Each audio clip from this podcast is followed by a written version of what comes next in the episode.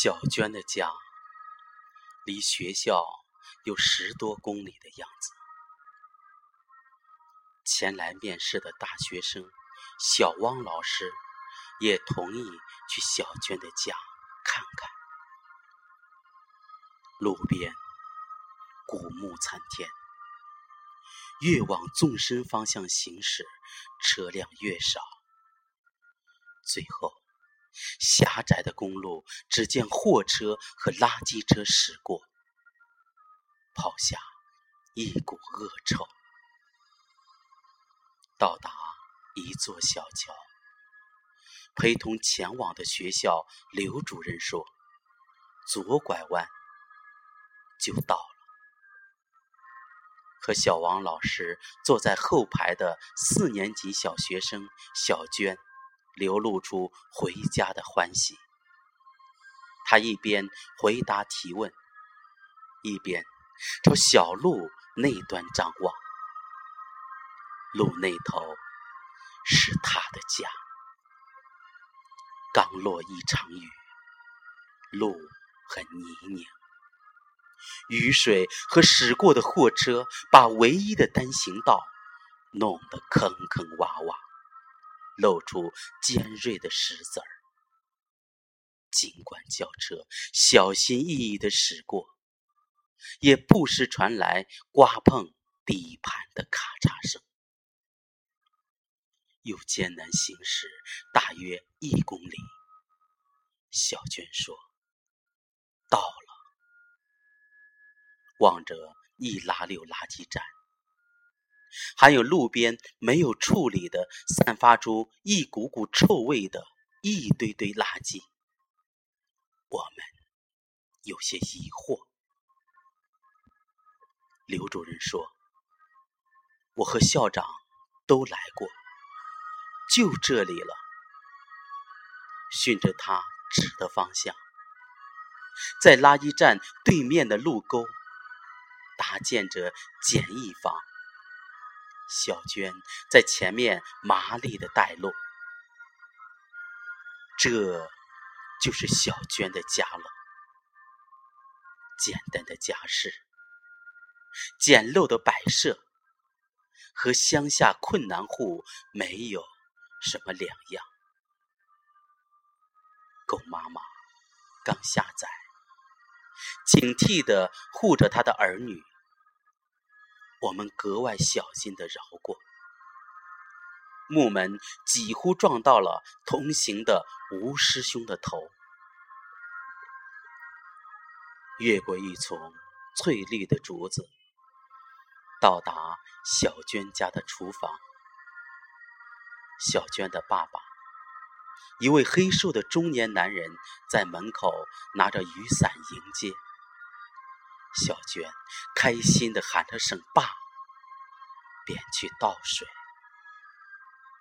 同样是简单的厨具，摆得很紊乱，和对面的青山绿水不太协调。小娟爸说。小娟妈妈回老家有事，有时自己忙照顾不到。十岁的小娟就亲自做饭照顾一年级的妹妹。小娟爸说，一早五点多，小娟就叫妹妹起床，然后牵着妹妹的手到大马路边等校车。孩子跟着我受苦了，小娟爸说。小娟还有一位上小一的妹妹。刘主任说，在小娟卧室看到了一张潮湿的床，一直没有灯，孤独的站在一边。小娟爸说。这里偶尔会停电，两姐妹在这里住。发黄的蚊帐，破旧的被褥，望着静谧的远山，我问小娟：“晚上会不会害怕？尤其在停电的时候。小娟倔强的摇了摇头。小娟房间有两台电视，都是很笨重的大头电视，很古老的那种。你有没有什么心愿呀，小娟？吴师兄问。小娟还是摇头。能不能帮你爸爸完成什么心愿呀？吴师兄又问。小娟又摇头。电视好看吗？我问。小娟咬紧小嘴。废品站里捡的，都坏了，尽是雪花，不出人。小娟爸有些不好意思。吴四兄思忖了下，说：“小娟，你看这样好不好？我公司呢，正好有电视机卖，超薄的那种，送你们家也试用一台，免费的。到时候就想听听你们意见，看电视功能好坏。”小娟有些暗淡的眼神一下放出欣喜的光芒。小娟爸也愣了下。吴师兄开始打电话安排送电视事宜。房檐底下的水打湿了他光亮的墙额。一只母鸡在雨中站立，翅膀下站着数双粉红的小脚掌。它咕咕走动，翅膀下面的小鸡仔便温顺地跟在后面，场面格外温馨。没有合影，没有过多介绍，像老师的一次家访，像亲戚的一次串门，大家谈笑风生，自自然然，当然也有一抹心酸。不管怎样，该走了。爬上泥泞的陡坡，一茎翠绿的树叶再一次触到吴师兄宽阔的前额，他险些摔倒。小汪老师从后面扶住了他。告别，倒车。又一辆庞大的垃圾车驶进来。耀武扬威，溅起浑浊的水花。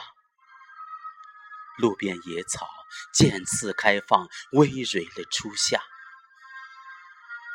我在郑重考虑留下任教的事。音乐学院毕业的城市女孩小汪老师说：“这些孩子真让人放心不下。”走出老远。发现倒车镜里，小娟爸爸依旧虔诚的目送。一棵挺拔的榕树和他瘦削坚挺的身材相映成趣。小娟坐在车后，轻声对小汪老师说：“阿姨，我回去告诉妹妹，我们暑假有电视看了。叫姐姐或者汪老师。”小汪和颜悦色的纠正。雨又落，在车窗边绽开，如诗如画。车头前，广东狮子会金黄色的车标熠熠生辉。